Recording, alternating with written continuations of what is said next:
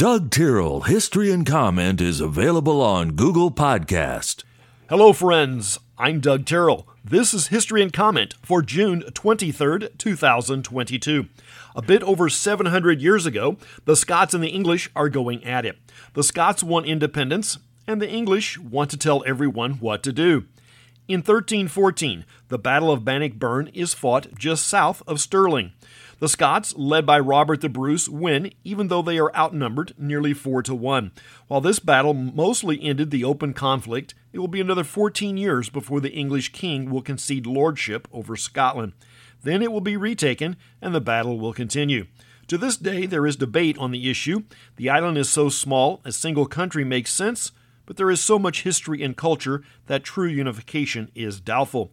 We can look on our own continent to see similar issues and places where the melting pot has worked. Here in the United States, a nearly blank slate has allowed people from around the world to adopt the American culture and identity. The glaring exceptions are the African and Native populations. The mutiny on the H M S Bounty is a very well-known story. Well before that, explorer Henry Hudson and eight others are set adrift in a small boat while the mutinous crew sails back to England. Of the thirteen crew who sailed towards home, five died before they landed. If the name Hudson sounds familiar, Hudson Bay in northern Ontario is where he was marooned, and Hudson River in New York is named for him. William Penn signs a friendship treaty with the Lenape Indians in sixteen eighty-three. Pennsylvania was one of the most open and tolerant of all the colonies. The other exception to adherence to the melting pot in America is the English and French in Canada. In seventeen thirteen, French residents are given one year to declare allegiance to England or leave Nova Scotia. The Pacific Fur Company is formed in eighteen ten. It will last for three years, but the trade in mostly beaver fur will make John Jacob Astor a very rich man. Congress establishes the Government Printing Office in eighteen sixty. The G P O prints for Congress and other government agencies. One thing they do not print, money. That is done by the Bureau of Engraving. The last Confederate Army surrenders at Fort Towson, Oklahoma Territory in eighteen sixty-five, two months after the famous surrender at Appomattox, Virginia. A group of four men receive a patent for the first commercially successful typewriter in eighteen sixty-eight.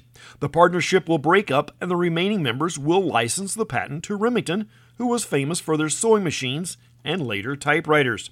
This was also the first model to use the now standard QWERTY keyboard layout. The International Olympic Committee is founded in eighteen ninety-four. The first modern Olympics were held in Athens two years later. The Winter Games were not part of the ancient Greek Games and were added to the modern roster in nineteen twenty-four. Art Modell was born in nineteen twenty-five, a native of Brooklyn, New York. His occupation was in advertising and television production. In nineteen sixty-one, he headed a deal that purchased the Cleveland Browns. In Cleveland, he was considered a saint in the sixties and seventies. In the eighties and nineties, it soured, and relations with the city imploded when he tried to move the Browns to Baltimore. The first S A T test was given in nineteen twenty-six. June Carter Cash was born in nineteen twenty-nine in a rural area of far western Virginia. The Carter family were part of the early Bristol recording sessions and became a national singing act in their own right. While touring, she met another country singer who was from Arkansas, Johnny Cash. Pilot Wiley Post and navigator Harold Gatty take off from Long Island on what will become the first around-the-world airplane trip in nineteen thirty-one. The Civil Aeronautics Authority is established in nineteen thirty-eight to regulate the airline passenger service and investigate accidents. The first successful navigation of the Northwest Passage from west to east departs British Columbia on this day in nineteen forty. Sometimes in war, there are oops moments.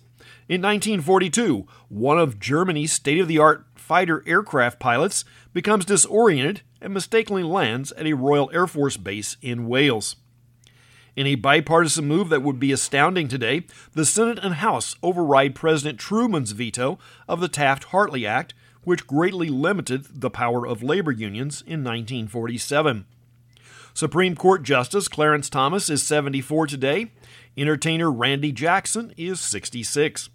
The Antarctic Treaty System comes into force in nineteen sixty-one, setting aside the frozen continent and surrounding areas for scientific purposes. It also limits military activity. Back in the day when computers filled rooms and relied on punch cards, I B M, known as Big Blue, decides to price hardware and software separately. This inaugurates the software industry and allows others to specialize in writing programs in nineteen sixty-nine. They were called programs well before they were called applications and then simply apps. In that period, there were no graphical interfaces and no icons to click on. In fact, computers would have to load the program, then load the data to complete a run. And there was compiling a program also, necessary steps at the time that still must be accomplished, but now it's in the background. French-Canadian hockey goalie Félix Potvin is fifty-one today. Potvin was one of the leading players in the early nineties that dramatically changed the way the position was played. He was nicknamed Felix the Cat for his quick reflexes. I have to wonder if anyone remembered the early cartoon character by that name. The White House is talking about ways to thwart the investigation into the Watergate break-in in nineteen seventy-two. President Nixon should never have taped a single conversation.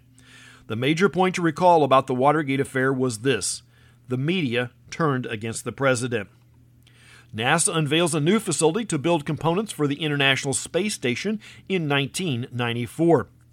The last of Syria's admitted chemical weapons are destined for destruction in two thousand fourteen. The United Kingdom votes by a narrow margin to leave the European Union in two thousand sixteen. That's History and Comment for the twenty-third day of June, two thousand twenty-two. I'm Doug Tyrrell. Now go and do something worth remembering.